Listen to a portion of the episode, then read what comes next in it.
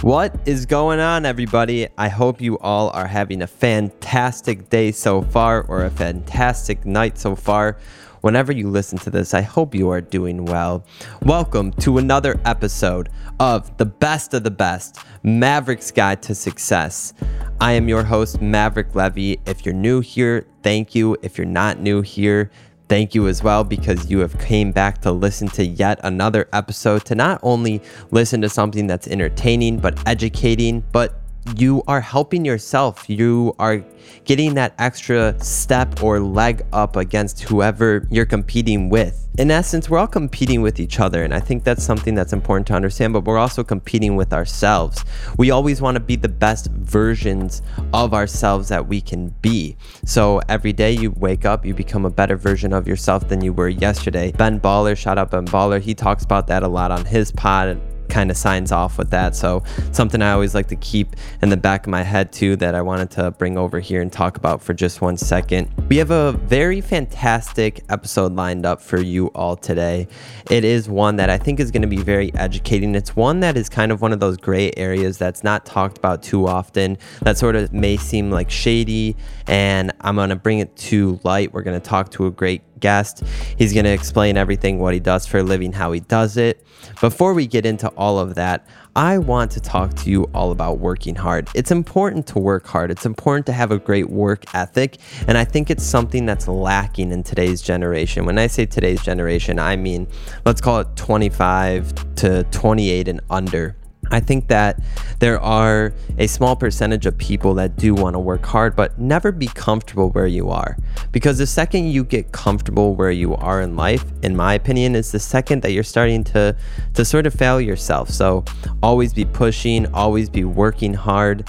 And please remember, everyone, if you want to interact with this show on a different level, there's a few ways. The first way is you can visit the website tbotbpod.com.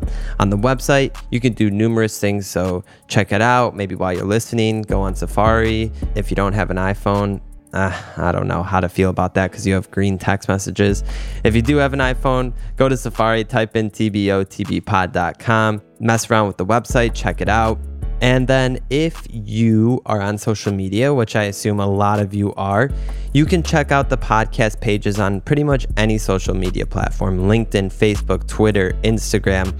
The handle, I guess that's an old school saying, or the username is at TBOTBpod. On there, you see little short clips, some of the best conversations, I think, from each episode. Maybe some hidden gems on there too. You can put a face with the voice you're hearing. You can also comment, DM, let us know what you think. And please don't forget to be subscribed to the show. When you're subscribed, it not only helps us, and when I say us, I mean myself and the people that produce this over there at DB Podcast. So shout out Ben Miles and Jordan. But it's also good to see a new episode goes live, it pops up on your phone.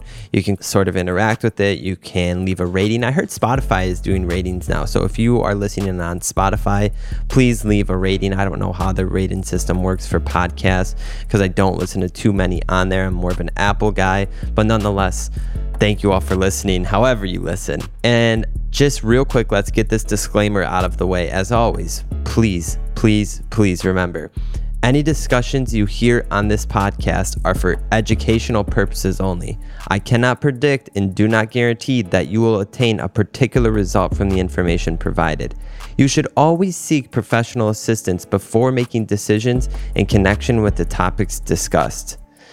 Now that I got the disclaimer out of the way, everyone, I would really like you to get into a mood or a zone where you can focus in on this episode because I think if you are of the younger generation, right, that 25 to 28 and under, like I talked about for work ethic, this episode is very important to listen to. So let's jump right into this week's interview.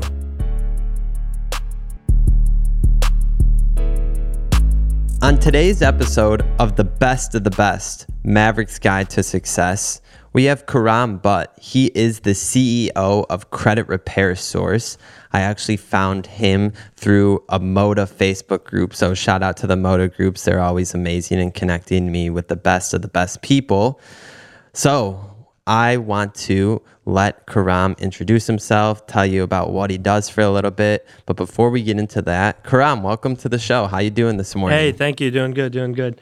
A little hard to get in my office, but other than that, all good. Yeah, he was having some technical difficulties with his key card, but you know, there's always something, right? It's never easy it's never process, easy. always something coming up. What I want to do for this interview, so for those of you listening right now, on episode 21 of season one, this is season two, Karam, just so you know. On episode 21 of season one, I had the VP of Consumer Lending. Her name is Alicia Forrest. She is a VP of Consumer Lending for a rather large credit union throughout the country. And she pretty much broke down the basics of credit, what credit is, how from a banking credit union union perspective, they look at credit and they pull credit.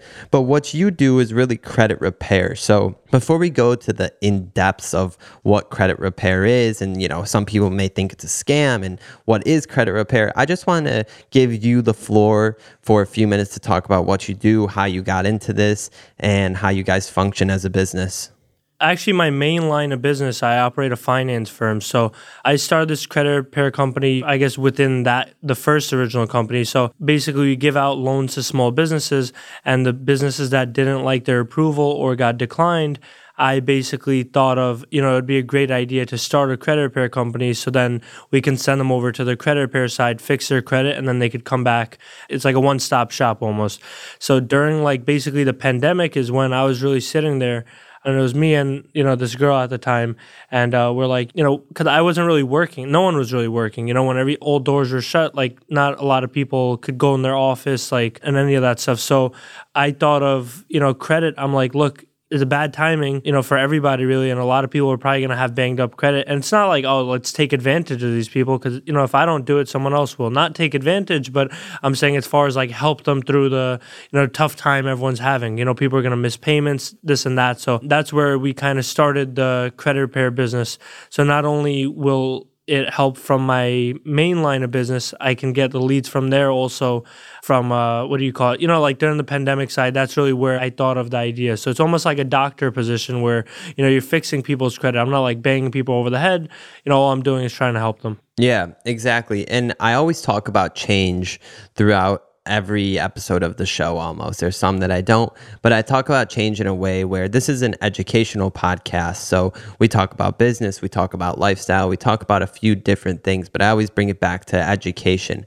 And with that being said, you talk about what you were trying to do during the pandemic. And I think that sets you aside from a lot of other people, right? During the pandemic, I created the podcast. During the pandemic, you created the credit repair company. And why I say that's important, not to get too off track from the main topic, which is credit repair, I always want to show the listeners that are of a younger generation how important it is to adapt and change with the times. Karam saw an avenue that he knew was going to be profitable, I'll use that word, but also helpful for those in need of his services. So instead of sitting around and collecting, you know, stimulus check after stimulus check, even though he might have done that, he created a business. He created an opportunity for himself to put food on the table for himself and his family. And he took that empty time where nothing was happening and turned it into a business. And now he's sitting on the best of the best because everyone and their mother, from a Moda Group standpoint,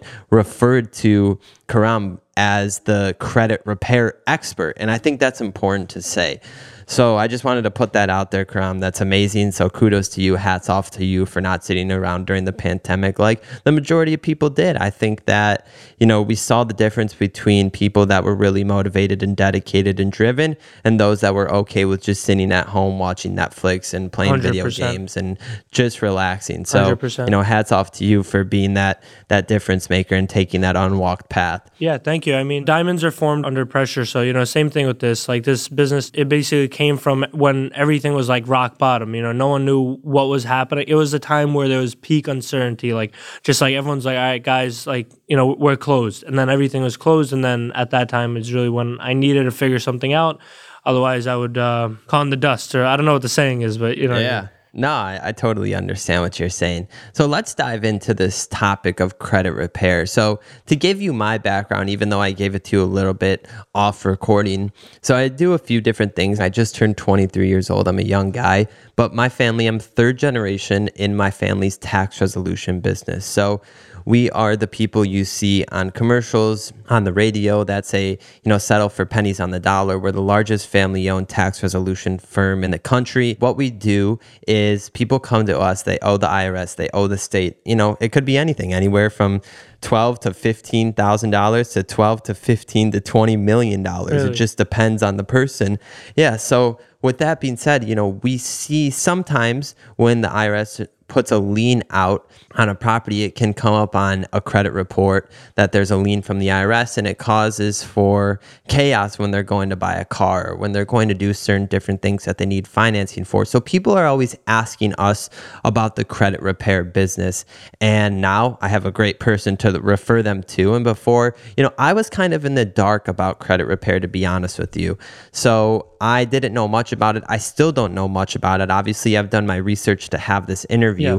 So, you know, I think when people think of credit repair, and I think this is because of, you know, 10 years ago where, you know, we were going through this time of foreclosures and whatnot, and credit repair was sort of sometimes like a scam business. Mm-hmm. You would see people in and out of the business starting and closing.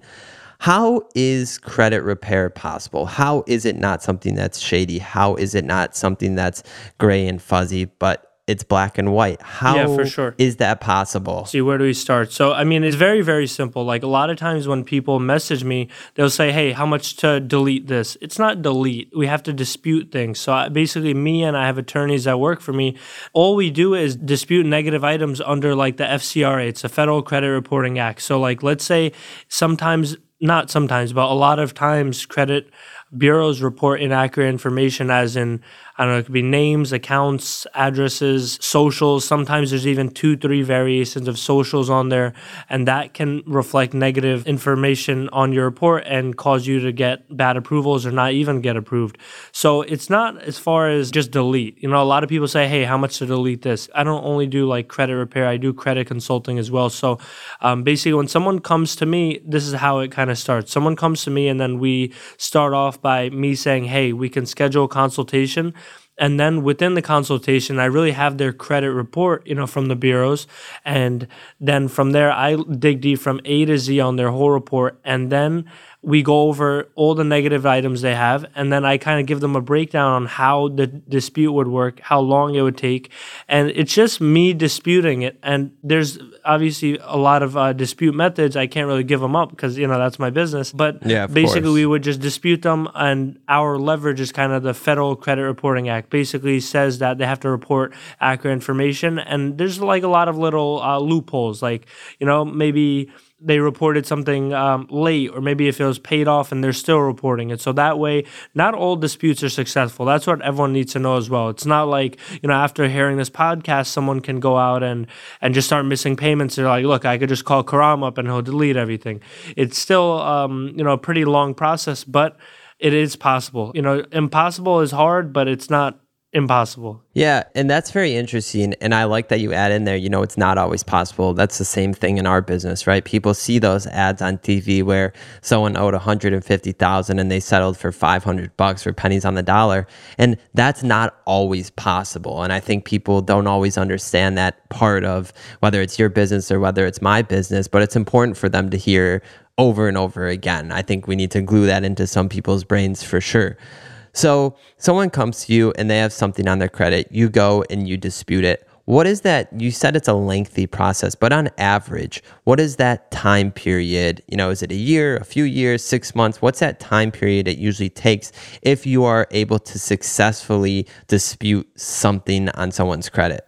Well, it really varies. Honestly, it varies on what item. Like it can the items can be anywhere from like a bankruptcy, a repo, a late payment.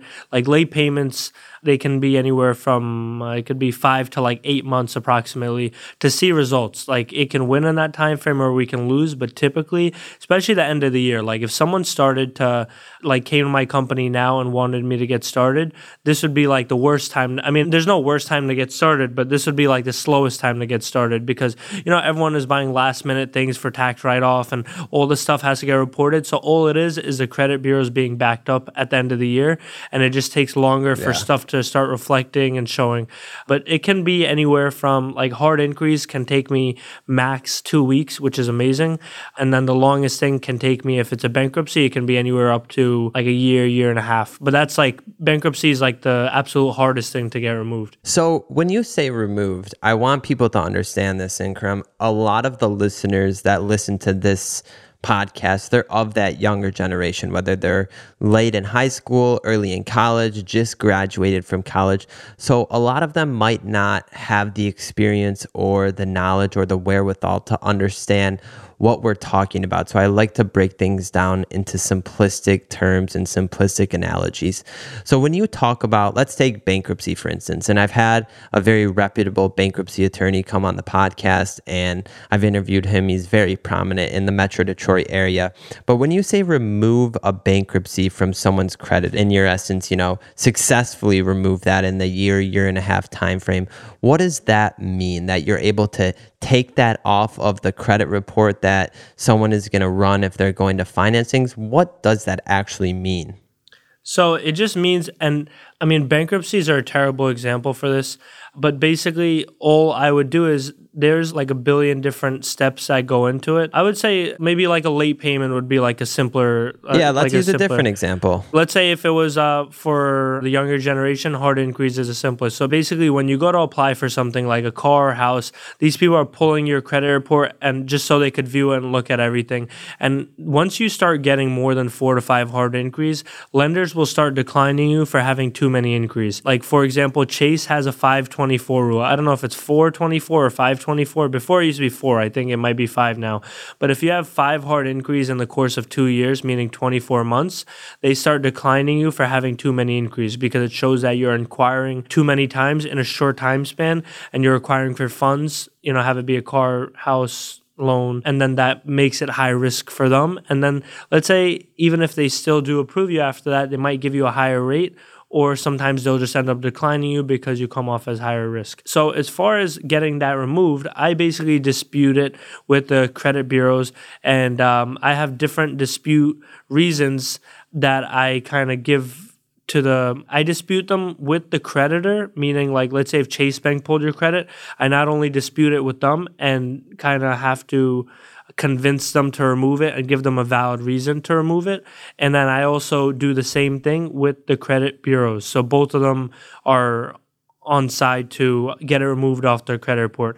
And basically along those lines, it's with anything. So let's say if someone's a little bit younger, right? To give you an example, my last client, when he was younger, he had a credit card and then he went to Germany for like a few months and then he totally even forgot that he had a credit card, he had a balance. He came back and boom, now he has like six months worth of late payments that he was totally um, clueless. Like he was too young to even care anyways. But now he's a lot older and he's like, look, I was younger and I had this problem. And he's like, hey, Karam, like, what can we do to fix this? So now the process for him to get this fixed with me is I have to dispute it with not only the creditor, I have to dispute it with the credit bureau as well. And as long as both of them like my dispute reason, which they can be three, four, five failed disputes till I finally like give up because at that point it's like talking to a wall. But the dispute reasons, it's almost like you can compare it to, I don't know, what's like a really bad reason someone could go to court for. We could call it a DUI. Yeah, like, like a DUI, that. like, someone where you know you're clearly wrong, but if you have a really good attorney, that attorney will find a way to get you out of that. And it's not the attorney doing anything shady or anything like that. It's just the attorney knows what he's doing and he kind of knows how to maneuver through certain things. That's basically like to simplify credit repair, that's all it is. It's like imagine you commit a really bad crime, all you need to do is have a good attorney that's kind of backing for you and is experienced in your field, and chances of you getting out of it are a lot higher than if you were to pick a public defendant to come in with you and have him, you know, kind of be your guy to help you get out of that. Gotcha. No, that is a great analogy. Thank you for using that and, you know, trying to help the listeners understand in layman's terms what the credit repair process can be. And what I want to talk about next is you bring up credit bureaus. And I kind of want you to, in your way, you know, if you can in layman's term, that's great. However, you feel is best, explain to the listeners what the difference between the creditor and the credit bureaus are and how many credit bureaus are and the different roles that they play if you'd be willing and able to. For sure. So there are three credit bureaus. There's Experian, Equifax, and TransUnion. Those are the bureaus. All these bureaus do is they just report stuff. Like they report, let's say if you bought a car and you make a car payment, that car payment will show up on all three of the bureaus. There's nothing to be scared of as long as you don't miss any payments, you know? But three bureaus, Experian, Equifax, TransUnion, and a lot of these bureaus have a terrible reputation of in, uh, reporting incorrect information.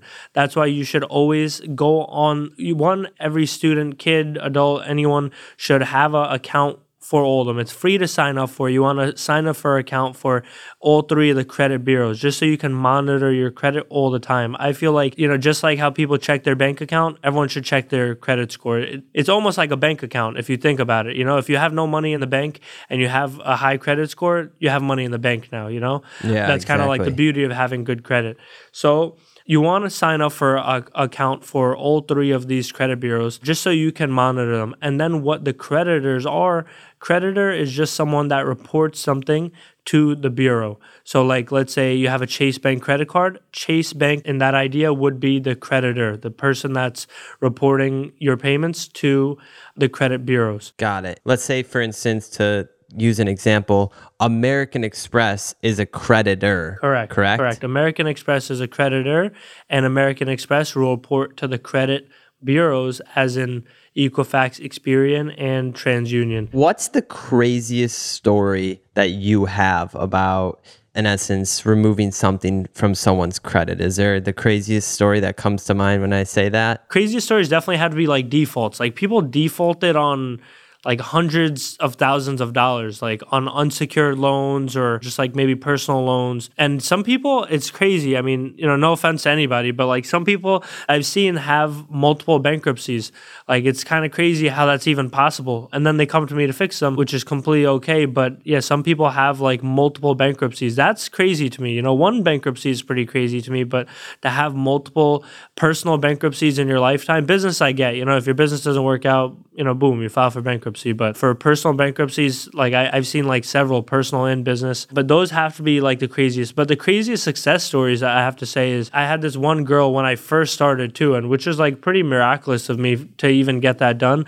But then that kind of gave me more motivation to like really put my head down. I'm like, look, this is the start of something great. You know, if I start now and I'm having these kind of results and I'm, you know, I got the ball rolling, it's only going to get better. And I'm still learning along the way. Like, you know how you mentioned you had um I totally forgot her name, excuse me for that, but you had her on your podcast and she told you yeah. about um like the credit. I, am gonna have to watch that because it's just I'm learning every single day. So I am I guess uh, expert in my field, but I'm still learning. I'm not like new in this um experience, but I'm still learning every single day. And I think that is very, I'll use the word mensch. You know what a mensch is? No, no, no idea. Okay, so a mensch, and I hope I'm right here, but I believe it's a Yiddish term that means a good person. You're a mensch. You've done something nice. In essence, it's sort of like you pay for the person behind you in line at Starbucks. You're a mensch for doing that. It's a Yiddish term used in the Jewish culture.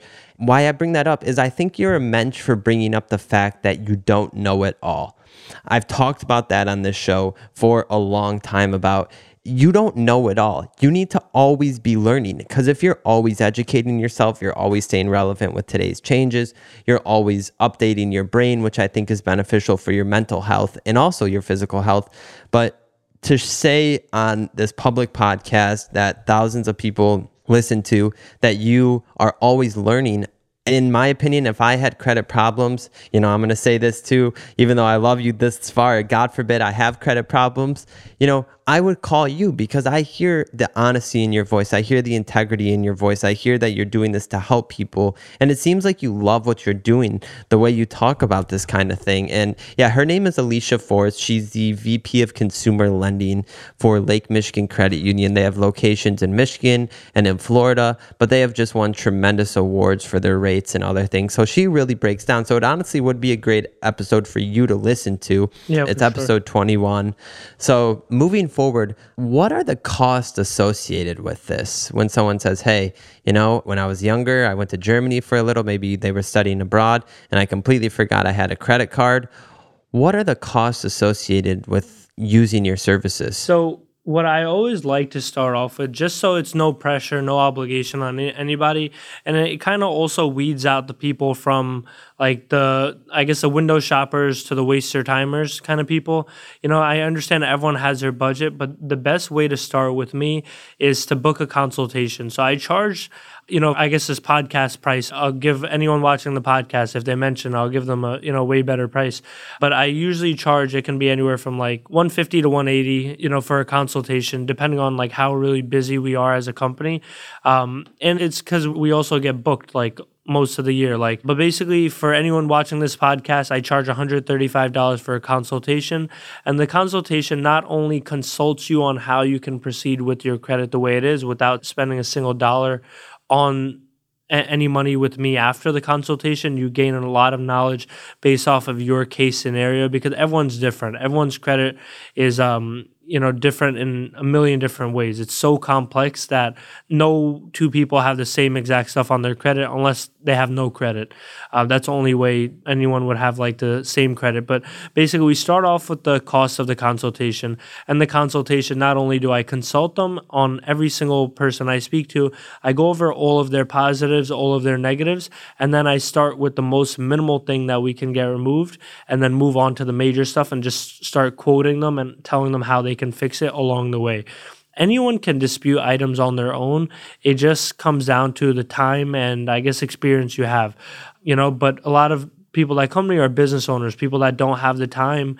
Uh, they have the money, they just don't have the time to sit there themselves and dispute stuff with the bureaus. And I think, uh, interrupting you for a second, I think too, they're paying for your knowledge, For for, your expertise. For sure. It's sort of the same thing where, you know, we're not canceling debt at our office. We're putting you into a resolution with the government, whether that is an offer and compromise where you do settle for pennies on the dollar, whether that's putting you in an installment agreement. People pay us, they say all the time, well, you know, this is the resolution I want. Well, of course, we all want that golden ticket, but it's all about what you look like on paper. It's all about how much you make, how much you spend, what your assets are, what your expenses are, how much money do you have coming in. And I bring that up to say that people that are hiring, I guess, for instance, both you and I, they are hiring us and our teams because we have the knowledge. We know how to navigate the mucky waters, us with the government, you with the creditors and the credit bureaus. So I think that when people have a problem at their home with their plumbing or with their electrical, sure, they can do it by themselves but hopefully they're not going to flood their house. Hopefully they're not going to burn their house down and, you know, keep tripping something in their electrical wiring. So I think that they pay for that time and that experience and also the comfort of going to sleep at night knowing that these issues are being handled by the best of the best and, and the experts in their respective field. So getting more deeper into it, is the cost varied upon how big or small the task is that you have to do. For instance, if it's something little from a credit report that they want removed versus if it's something big like a bankruptcy and it's going to take you longer to do so or to try to do so. Is that sort of how the cost Yes. breakdown works Yes, yes. for something like that? exactly what you said. They pay for my time and effort. So if something requires more time, more effort, and more skill, that costs more. Like uh, to give you an idea, someone has a hard inquiry, right? Hard inquiries I charge it can be as low as like seventy dollars a hard inquiry, and it can be anywhere up to like ninety dollars per hard inquiry. It really ranges.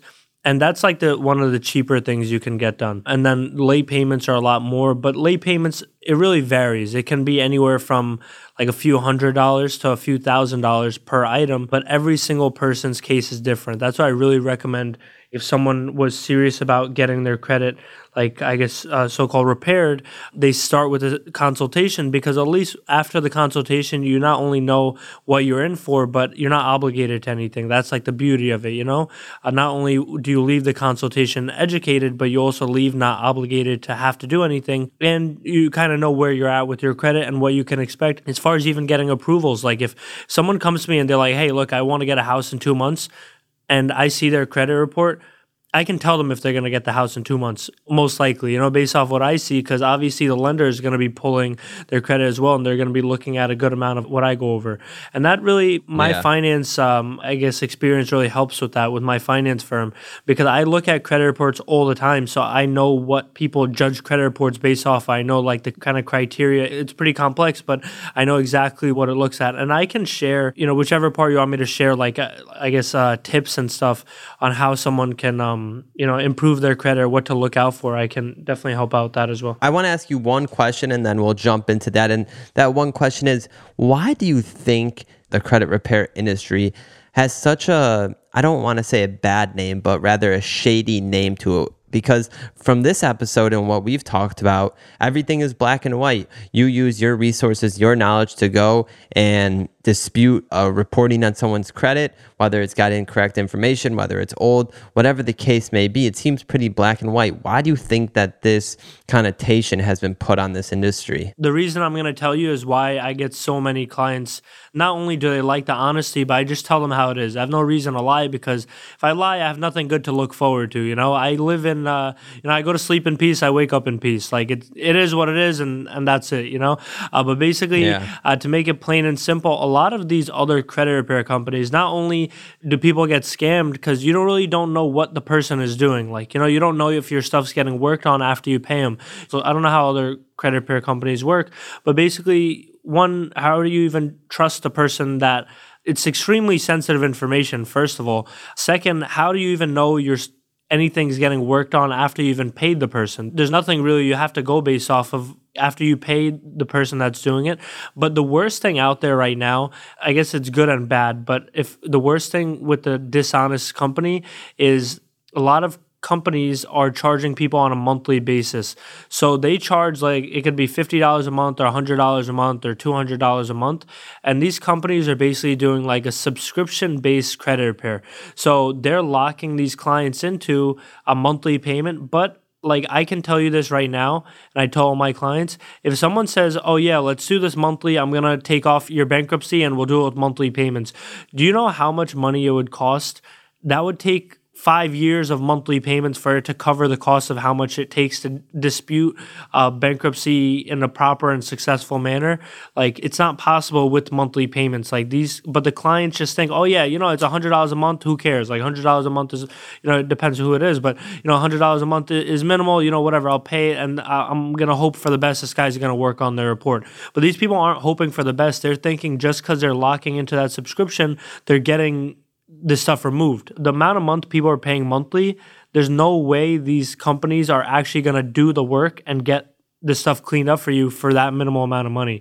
But the way I charge is I make it simple. I have the consultation, I tell them how much each item is going to be to cost, and I need the payment up front, and that's it. But a lot of these companies, they kind of lure their clients in by saying, hey, look, we'll charge you X amount monthly, but they won't say for how many months. Like it can be ongoing for it's like you're tied in for life. And the client ever tries to go to the company and say, "Hey, look, it's been eight months, nothing's off," they're gonna say, "Oh, look, I told you it wasn't guaranteed," you know, and that's how you get robbed with a smile on your face almost. You know, it's terrible, but it happens every single day. So if anyone, I mean, you don't have to work with me, but if anyone is looking for credit repair, just if someone tries to charge you on a monthly basis, just stay away from it. I know it might be expensive, yeah. and a lot of stuff is expensive when it comes to credit. You know, it's easy to mess up, it's hard to fix. That's a harsh truth of it. But try to stay away from these monthlies. It's never a good idea because you're locked in for life. And then the day you try to go to the person and say, "Hey, look, it's been like a year I've been paying you monthly," they'll say, "Look, we're still working on it," and then maybe they'll do something because now, like you know, that you put them on the spot, and then they have to,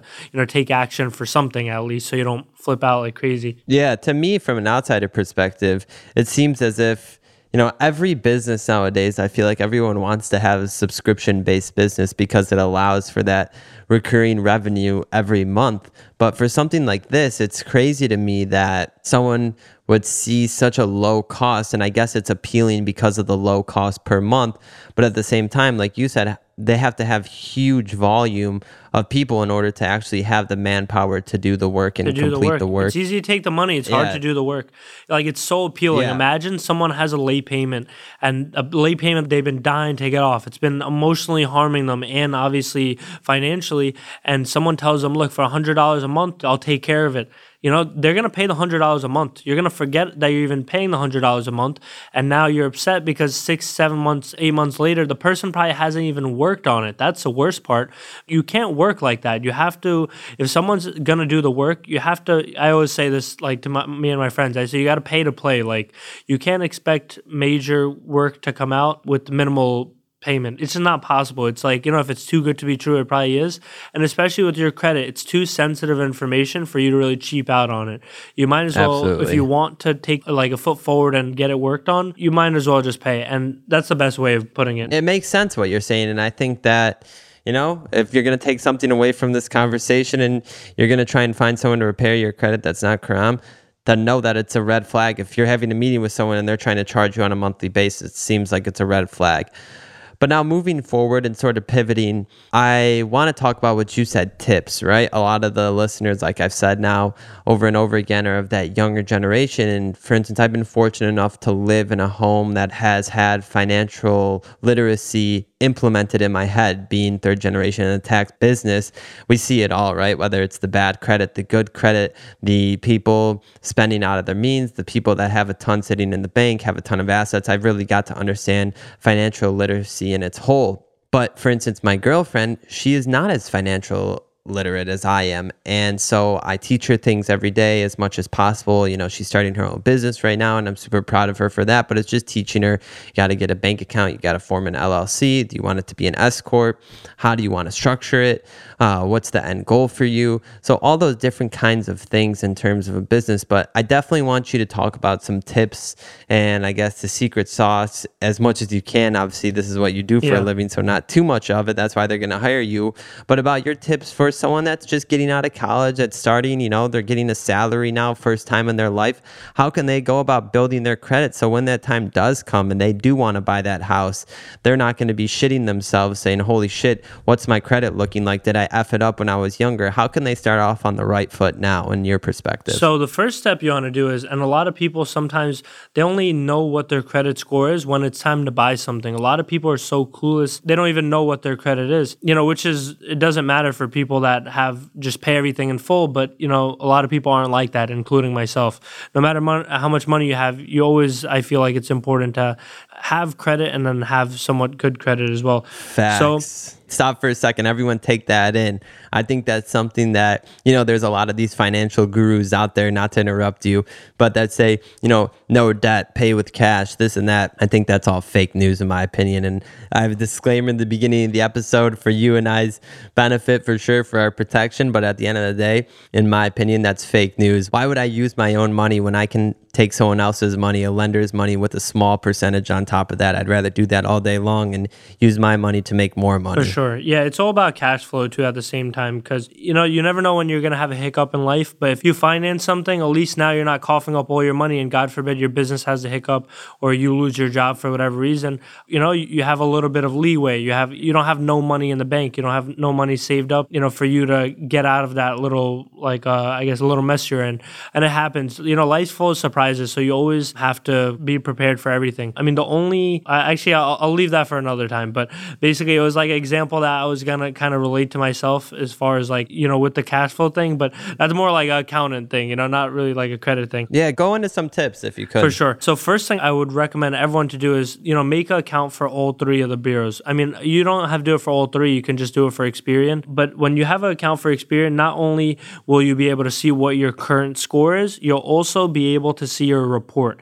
And it might take a few minutes, but this few minutes will go a long way in, in the rest of your life. So you want to download your credit report and then just look at it. Look at it yourself, see if everything's accurate because something's inaccurate, the sooner you take it off, the better it is. Otherwise, it'll just be inaccurate for a long time and it'll hold back your score. But that's the first thing you want to do. Uh, get your credit report, check for any errors, see, make sure everything's correct, make sure your social on there is correct, make sure all the names, addresses, all the accounts are actually yours, and there's not another person's account that was reported on your report by accident because that does happen, especially if you have a similar name, if you have a common name like someone else like if someone's reporting something on a credit report, it can maybe report on yours by accident, you know, to your name, to your address, you know, messes like that do happen. Um, next thing is if you don't have a credit card and you don't know where to start, the first thing I would recommend is apply for a secured credit card. There's a great company called Self Lender. What Self Lender is, is they are a company that gives credit builder loans are called. So every single month they will take out an X amount of money out of your bank account every single month and then they will put it into a little savings portal they have for you. The act of them pulling out that money out of your account every single month will get reported on your credit bureau as if you made a positive payment. But all you're really doing is taking money out of your account and then it's going into a little savings portal they have for you. And the act of them doing that shows as you made a positive payment and it builds your credit history that way. If you really don't know where to start and you don't think you'll be able to get approved for a credit card just yet, that's the first thing you want to start off with that secured account. And then I was going to also say something else about that as well. Oh, you're probably wondering what's the catch, right? They do charge a fee. Let's say, like for me, when I first started, I had them take out 150 bucks a month. Uh, that's like on the high side. You can have them take out as low as even 30 bucks a month. But I had them take out more just so when creditors look at my report, they see, oh, look, this person took something worth $150 a month and paid it back every single month. You know, let's approve him for something that is a few hundred dollars a month. It becomes lesser risk for them if they already saw me do it before. But that's definitely the first step I would take for your credit. And once you have that for a few months, then you want to apply for a credit card. One thing I recommend, and this is huge, by the way, uh, one thing thing I recommend for people never to sign up for is a store credit card, like Sears, Macy's, Home Depot. What else? Like Guitar Center, Michaels. You know, like any kind of um, store card. Never retail stores. Yeah, never only want to go straight for a bank card, never a retail store. The reason why is from my experience from seeing all these credit reports. I'll give you this one um, example. This guy uh, that I had a consultation with just a few months ago, he had a Home Depot credit card for 25 years, and 25 years later, he started off with like I think it was like a thousand dollars or something. But 25 years later, you know what limit Home Depot gave him? 2,500 bucks. So imagine being with wow. a company for 25 years, just have a $2,500 limit. It's not really, you know, that's not good at all. If you were a Chase Bank for 25 years, you'd probably have like a $40,000 limit by then. You know, if you have a Chase credit card, you showed them that you made positive payments for 25 years, you're getting an it'll be solid. You're going to get a huge limit, good rates by that point. But if you are with the store card, you're never getting that far. So whatever incentive they give you to sign up for the card is not worth it in the long run. Because let's say if you say, look, I only signed up because they gave me 30% off, as soon as you close that account, your credit score is going to go down. Whenever you close that account, it's like shooting yourself in the foot and you can't walk anymore. You, you're basically killing all future credibility that would have came from that account. And then your score goes down like 20, 30 points, depending on how the credit bureau is feeling that month. But then your score goes down as well when you do close the account. Wow, that's crazy. No, and those are all great tips. I completely agree with you. The store credit cards, the retail stores like a Saks, a Home Depot, a Marshalls, a Macy's, all that, again, it's all BS in my opinion. Well, it's not BS where, you know, you're not actually going to get any credit from them, but in the sense where you said, you know, the perks are horrible in my opinion unless you, you have a shopping addiction. But other than that, you know, if you have a business and you need to buy products from their store, that's a different story. But, you know, I think that it's all relevant to each person's situation and it's a little bit different. But you know what? All these things we've talked about, they're all educational, they're all informational, and they're all something that's going to help someone, whether they have bad credit, whether they have good credit, whether someone in their family is in need of a credit guru like yourself. And so, with that being said, do you have some contact information you would like to give to the listeners? And I appreciate you offering them a discount if they come from listening to the podcast. So, you guys, you hear that? We're always showing you love, always trying to help you out as much as possible. But what's your contact info for all of them? So you can contact me straight from my phone number or my email. I'd always recommend to, you know, text me first just in case if I am on a consultation. So my email, I'll start with that. My email is credit repair source 365 at gmail.com. Uh, you can message me straight on there and then what you'll probably expect back as a response. Let's say if you message me regarding whatever i'm probably going to lead towards hey let's start with the consultation because i'm very backed up especially for any client that comes from this podcast or from like motor groups or or anything like that. I always do the consultations personally. I have a lot of employees that work for me, but you know, for people that come from here, I want them to get the best care as possible. So I would personally do the consultation myself, review the consultation myself, and do most of the work myself too when it comes time to. So you can reach me on my email, credit repair source 365 at gmail.com. And you can also text me straight on my cell. It's 347 633 8898. Again, that's uh 347 633 8898. And my name's uh, Karam. And just so you all know, number one, Moto groups. If you don't know what Moto Facebook groups are, I don't know, you're missing out on a lot of missed opportunities. But every single person, when I typed in credit repair, referred him to others that were in need of their services. That's how I found him. And I think this topic is one that people either they need, but keep in mind, he does credit consulting too. So he can help you with building your credit. He can help you if you have a blemish on your credit that you want to try and dispute. He can do a majority of things, but he sounds like he's a good resource to go to if you need or have any questions with your credit. And the consultation doesn't seem like it's too expensive. And like he said, that's worth an investment. Don't look for the cheapest option with something like your credit. Your credit is one of the most essential tools in your entire adult life. It's even insurance companies now are looking at your risk based on your credit score. What is their credit? Are they going to be a high risk, a low risk? How are they living their life? It's crazy how much credit is used in your everyday life as an adult. So make sure you contact him for all your credit needs. And thank you so much, Karam, for extending yourself out there for the best of the best listeners. They appreciate that. And I'll thank you on behalf of them. And for the last question of the interview, and this is one, how old are you, Karam? I'm 22. Oh, you're my age. Okay. Yep. So, you know, usually, well, I should say that I'm 23, but, you know, usually I end the podcast with saying, what do you wish you knew when you were in your early 20s? But like myself, you're in your early 20s. So, shout out to the young hustler mentality and that motivation. And it seems like you're doing great and you're killing it. So, I'll ask you a different question. If someone came to you and they said, Hey, I am looking to do the number one thing I can to help repair my credit. We'll use that as our ending question since you are a young 22 year old. What is the number one thing they can do? Would that be to schedule a consultation with you? Where would the first step be? Well, I mean, that would really come from knowing what's wrong with their credit because I can't repair anything without seeing what's wrong. It's like, you know, crashing your car and calling a mechanic and say, hey, like, how much is it going to be to fix my car?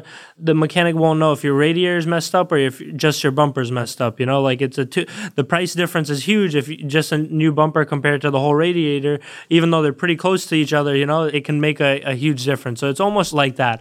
Like, as a vague answer, I guess you can say if they do have any unsecured balances, meaning if they owe any credit cards money, I would start off by paying those off. That's like the first thing you can do to help yourself. Get your utilization rate, meaning how much your total you owe that on unsecured cards, like as in like credit cards. I would try to get that lower. That's the first step you can take yourself.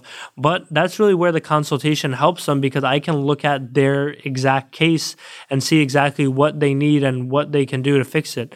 You know, I know it might cost money to do a consultation. It's 135 bucks. I mean, it's not much considering the knowledge you get out of it. You know, you'll gain, I'm sure, priceless information from having it. You know, at least you have a clue on what to do.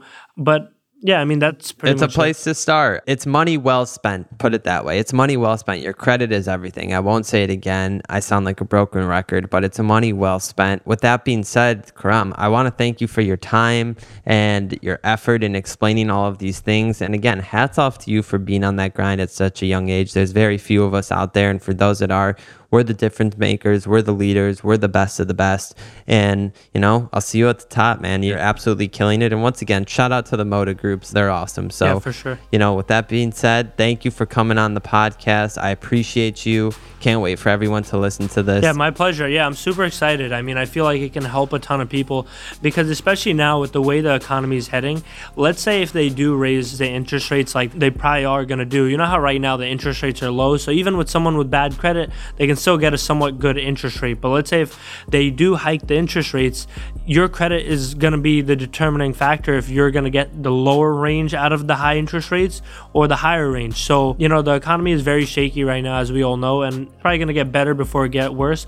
But how you can come on top is by having the good credit and caring about your credit and, um, you know, treating it as a valuable um, you know thing it is that's the only way you'll come out on top in any scenario really put it you know with our economies heading in america Absolutely. I couldn't have said it better myself. Well, thank you so much, Karam. Appreciate you and hope to talk to you soon. yeah i appreciate it thanks so much for having me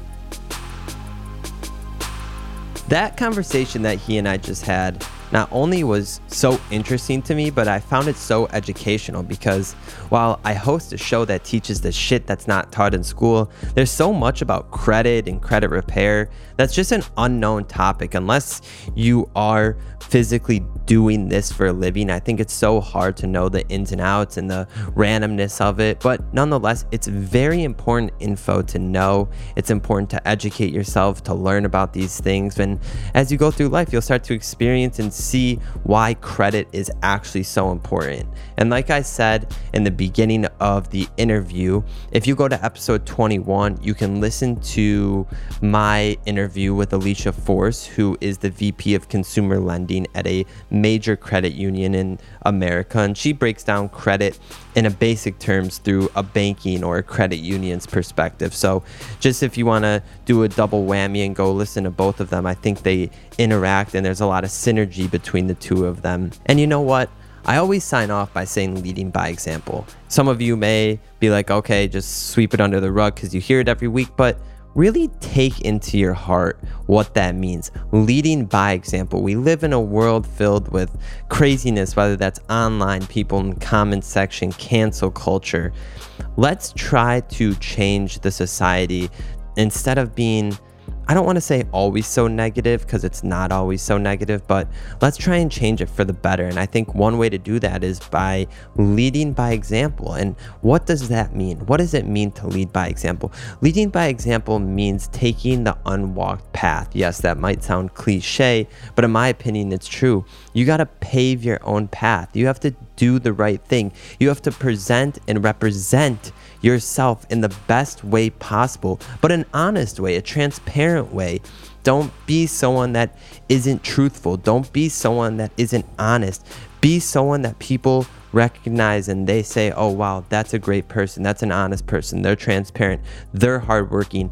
Be that person. And while you're leading, while you're doing all of those things, help others along the way. It's important. You see someone that maybe you see the potential in themselves, but they don't see it in themselves. Help them along. Tell them. Tell them what they're good at. Tell them what they can do better. Those types of things that constructive criticism can really go the extra mile for some people. So please, please, please do that. Always lead by example.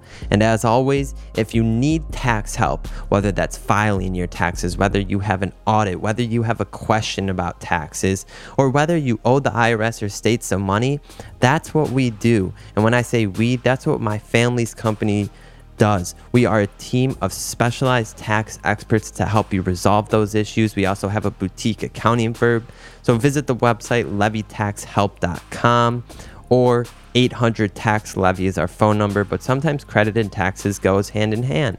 So make sure that you are reaching out and seeking the help you need, whether what that's with today's guest, whether that's with us with your taxes, whatever it may be, you know that this show is a resource where we have people on every single week, every single month that are there to help you along, to help you with these life skills that are a necessity.